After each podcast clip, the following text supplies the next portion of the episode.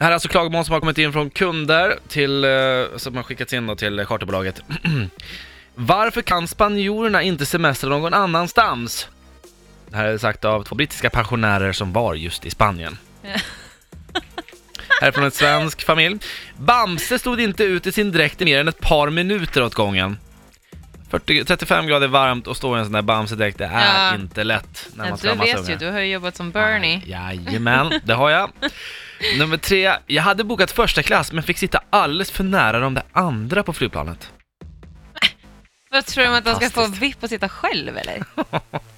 Jag tror att de menar alltså, att kanske att de fick sitta, ja exakt, antingen de andra första klassresenärerna eller att det var liksom första klass och andra klass var lite för nära. Aha, okej. Kanske den här mm, de lukten där av- fula människorna. Mm. Nummer fyra, vi fick dåligt med info, bland annat om hur man styrde toalettstolen.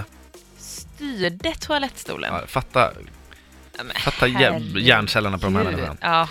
Nummer fem, kort och koncist, eh, tjejen blev gravid. Det ska tydligen vara charterbolagets fel då. Nej, för att han glömde kondom typ, Mm, tydligen. Ja. Nummer sex, jag tycker att man borde förklara i broschyren att de lokala mataffärerna inte säljer riktiga kakor, som till exempel pepparkakor.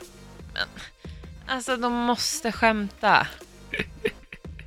Och nummer sju över klagomål som har kommit in till charterbolaget från missnöjda kunder är När internet inte fungerade kunde vi inte pausa våra barn med iPads. Kvaliteten på resan försämrades avsevärt. Men herregud!